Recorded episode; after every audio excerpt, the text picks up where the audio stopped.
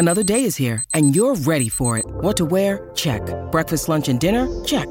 Planning for what's next and how to save for it? That's where Bank of America can help. For your financial to-dos, Bank of America has experts ready to help get you closer to your goals. Get started at one of our local financial centers or 24-7 in our mobile banking app. Find a location near you at bankofamerica.com slash talk to us. What would you like the power to do? Mobile banking requires downloading the app and is only available for select devices. Message and data rates may apply. Bank of America and a member FDIC. When you need mealtime inspiration, it's worth shopping Kroger, where you'll find over 30,000 mouthwatering choices that excite your inner foodie. And no matter what tasty choice you make, you'll enjoy our everyday low prices, plus extra ways to save, like digital coupons worth over $600 each week. You can also save up to $1 off per gallon at the pump with fuel points. More savings and more inspiring flavors make shopping Kroger worth it every time. Kroger, fresh for everyone. Fuel restrictions apply. The following podcast contains audio extracted from videos on the Harry Potter Theory YouTube channel.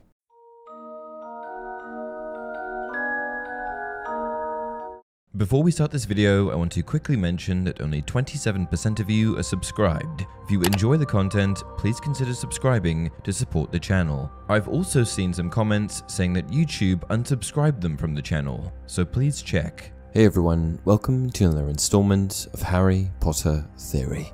In today's video, we're going to be discussing a character that you may have heard of. I am of course talking about the primary protagonist for the Harry Potter story, Harry Potter himself. Now, ever since the last book came out, Harry has been on the receiving end of a considerable amount of scrutiny, at least from some of the internet. And I say after the last book came out because at that stage we had a better picture of the whole Harry Potter story and everything that Harry had endured. Before we dive in further, let me say this Harry is a talented young wizard. However, what many have criticized the series for doing is essentially giving Harry plot armor. For those unaware, plot armor, otherwise known as script immunity or a character shield, is essentially a term used to describe a main character's inability to die. The idea behind it is this the main character is too important to the story to be removed. Therefore, his or her health, life are safeguarded by plot conveniences. To this, I would say, sure, I get it. Sometimes the plot seems to really go out of its way to ensure that Harry stays safe. But we do have to remember that Harry is the main character, and it's hardly unreasonable for Rowling to keep the character around that drives the story forward. Furthermore, while his life, health are always preserved, his preservation is also quite well thought out. For the most part, it's not just haphazardly jotted into the story out of convenience. Traditionally, books are scrutinized for giving protagonists plot armor when they are safeguarded by unlikely or irregular means, things that aren't properly thought out. But I think that J.K. Rowling did think things out quite well. One argument for why Harry's plot armor is so thick, however, is that time and time again he seems to be able to go toe to toe with powerful dark wizards that far exceed his level of power.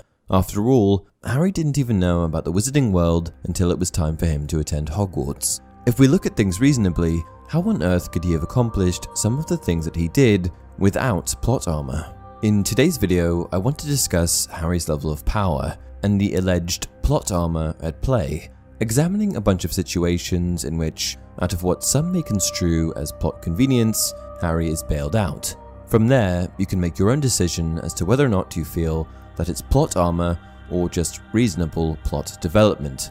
Was Harry a supremely powerful wizard, an untalented and extremely lucky wizard, or an above average wizard with a considerable amount of luck on his side?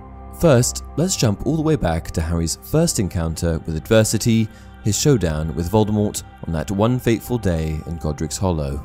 October 31st, 1981 wasn't only the day that beloved couple Lily and James Potter died, it was also the day that marked the defeat of the Dark Lord for the first time, and the astonishing survival of Harry. When Harry finally came of age to attend Hogwarts, his reputation, having survived an attack by the Dark Lord himself, preceded him, and this meant that he entered a world where he already had fame. He didn't know the world of magic at all, but here he was, strolling down Diagon Alley, with everyone thinking that he had somehow single handedly stopped the Dark Lord. So now you might be asking, how did Harry survive? Well, it was actually his mother's doing. Harry did nothing. Without drilling down into it too much, baby Harry was protected from Voldemort because of Lily's loving sacrifice, her sacrificial protection. In Harry Potter, it's commonly expressed that love trumps all other manners of powerful magic, and in this instance, that power was truly showcased in its totality, stopping the Dark Lord in his tracks. So, Harry was saved by his mother, and this may seem awfully convenient given that he was a baby and quite literally unable to defend himself against a house cat, let alone one of the most powerful dark wizards of all time. However, where some may say plot armor, I simply say plot. If Harry died right then and there, I'm not sure there would have been much of a story to tell. It's established right from the beginning that the power of love simply trumps all, and this is the first example of the power of love in action. The next example of Harry achieving the unthinkable comes in the form of Harry stopping the basilisk in the Chamber of Secrets. The basilisk is an ancient, gigantic behemoth of a creature that is about as deadly as they come. However, Harry, in typical Harry fashion, of course bests this creature at the tender age of 12 with virtually no advanced magical capability. Was Harry's defeat over this beast plot armor? In my opinion, not really. And I say not really because everything that contributes to him defeating the Basilisk seems well thought out. He doesn't outright defeat the Basilisk with his pure, raw magical power, he gets help, as any protagonist does. Hermione helps him with his research, and Fawkes shows up to help Harry, which makes perfect sense given that Dumbledore is practically omniscient. Fawkes shows up and claws the basilisk's eyes out. And next, the Sorting Hat provides Harry with the Sword of Gryffindor, a sword presented to only a true worthy Gryffindor that allows him to defeat the basilisk. The sword thing is a little convenient, but everything else about this situation seems reasonable. Harry's next grand victories came at the Triwizard Tournament in the Goblet of Fire, where he passed all of the tournament's tests with flying colours. Harry didn't face much trouble in the tournament, and that's largely because he always had a winner's advantage being given help by Barty Crouch Jr. throughout. However, while his assistance from Crouch Jr. served him in the tournament, allowing him to effectively pass the challenges, it didn't come without repercussions. It was always the intention of Crouch Jr. to allow Harry to win, so that he would eventually claim the Triwizard Cup, a secret portkey, and be transported to the Little Hangleton graveyard. Harry passed all of the tests and overcame any sort of adversity that he faced, but his assistance wasn't haphazardly introduced to continue the plot, it was an integral part of the plot. The next significant example of Harry's potential plot armor was when he faced Voldemort in the graveyard. Harry grabs the portkey in the Triwizard Maze and is transported to Little Hangleton, where he is faced with Voldemort and Wormtail. After taunting Harry a bit and basically explaining that his original defeat was a fluke, Voldemort and Harry enter into a duel. The beams of light lock in midair, and the two wizards are entered into a power struggle, and somehow Harry is able to, once again, fend off one of the most powerful wizards ever. However, it wasn't that Harry was more powerful than Voldemort, not even close. The two entered a stalemate for a number of reasons. First of all, Lily's loving sacrifice was still at play. Second of all, Voldemort had regenerated his body using Harry's blood, and third of all, the two wizards were using brother wands. The final example of Harry's plot armor in play is when he duels Voldemort at the end of the Battle of Hogwarts.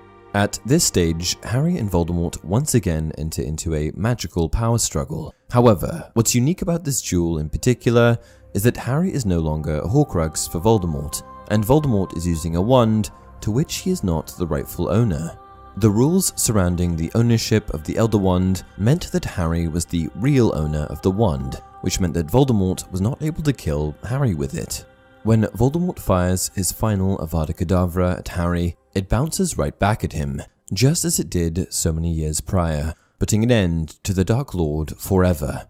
Tom Riddle hit the floor with a mundane finality, his body feeble and shrunken, the white hands empty, the snake like face vacant and unknowing. Voldemort was dead, killed by his own rebounding curse, and Harry stood with two wands in his hand, staring down at his enemy's shell. One of the most glaringly obvious issues with Harry as a protagonist is that, yes, Voldemort wasn't able to kill him. But that shouldn't mean that no one can kill him.